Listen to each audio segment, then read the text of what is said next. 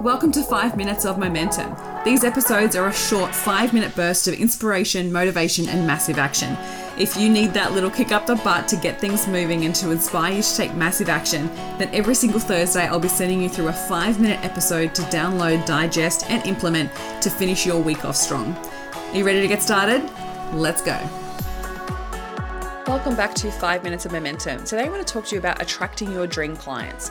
So, what do I mean by dream clients? I mean dream clients you absolutely freaking love working with, that they honor and they value the work that you do. They want to be a part of everything that you're creating.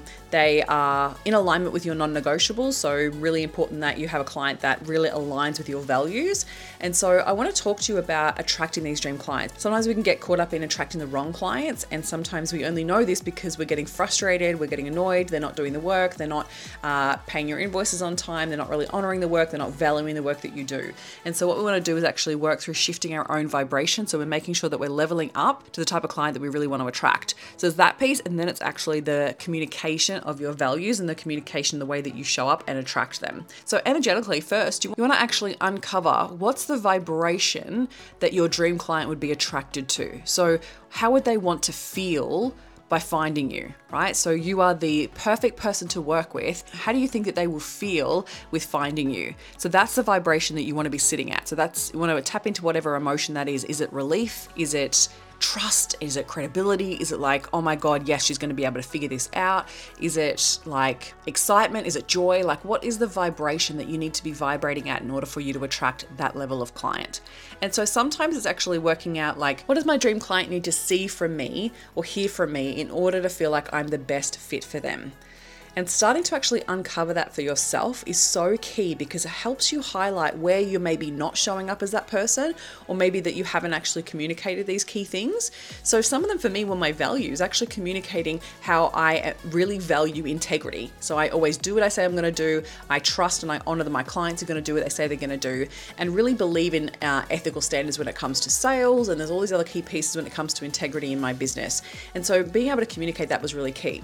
Secondly, my second value value is freedom, right? So having the freedom to enjoy my life, to travel, to have flexibility, like actually feeling a sense of freedom, that a freedom that I get to make my own choices, freedom that I get to run my own business, make my own decisions is really important to me. And so what I actually figured out was that at one point in my business, I realized that I wasn't actually portraying that. I wasn't showing that side of my life. I was too focused on the business stuff and I wasn't actually showing that side of my life and how that was really key. So when I had clients come to me that had the highest value of freedom, I was like, yes, this is the perfect client. Like, I love this. And so I was recognizing that when I wasn't attracting that client, I actually wasn't showing much around freedom on my social media.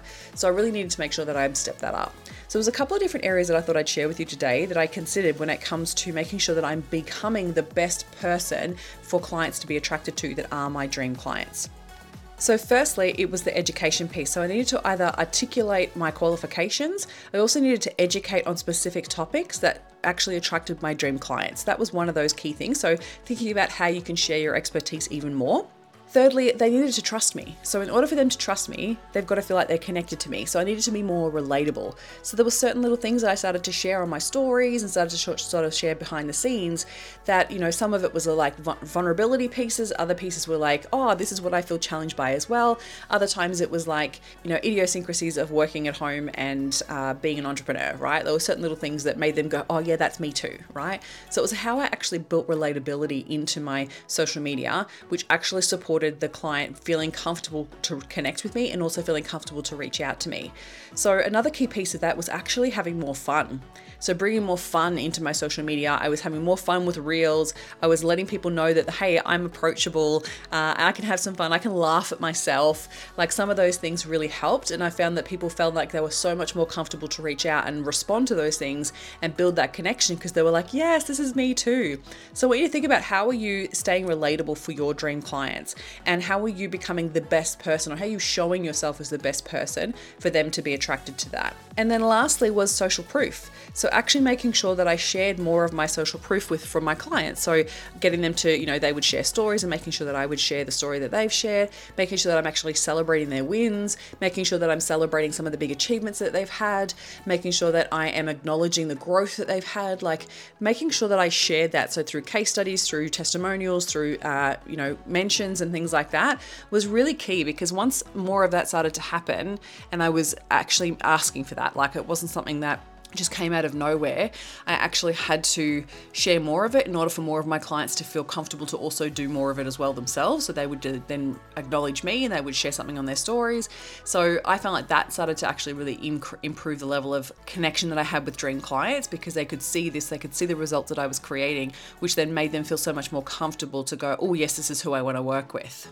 And then lastly, you know, I think we do this a lot, but I wanted to mention it anyway, was making sure that you have some form of behind the scenes because people do want to see what it's like to work with you. And that was another one of the things that really was highlighted for me is that in like the last round, a couple of my programs, I realized that I was so stuck in on supporting my clients that I wasn't actually sharing much around what it would like was like. So I had to make sure that I was sharing a lot more about what it was like. So sharing the behind the scenes of the portal, a little bit of the live calls, making sure that I was sharing like the, what the workbooks looked like, like all those little bits and pieces that gave people an insight into what it was like to work with me and what was going on behind the scenes. Even like me creating modules for my programs and things like that, actually sharing more of that behind the scenes helped my ideal client go, Oh, this is amazing. I really want to be a part of that. And that started to attract more and more and more of them. So I thought I would just share these key things with you just for you to start to get a different perspective or start to consider, Oh, how am I not doing this just yet that I could be doing this more effectively? So I hope that that serves you and I hope you have an incredible week.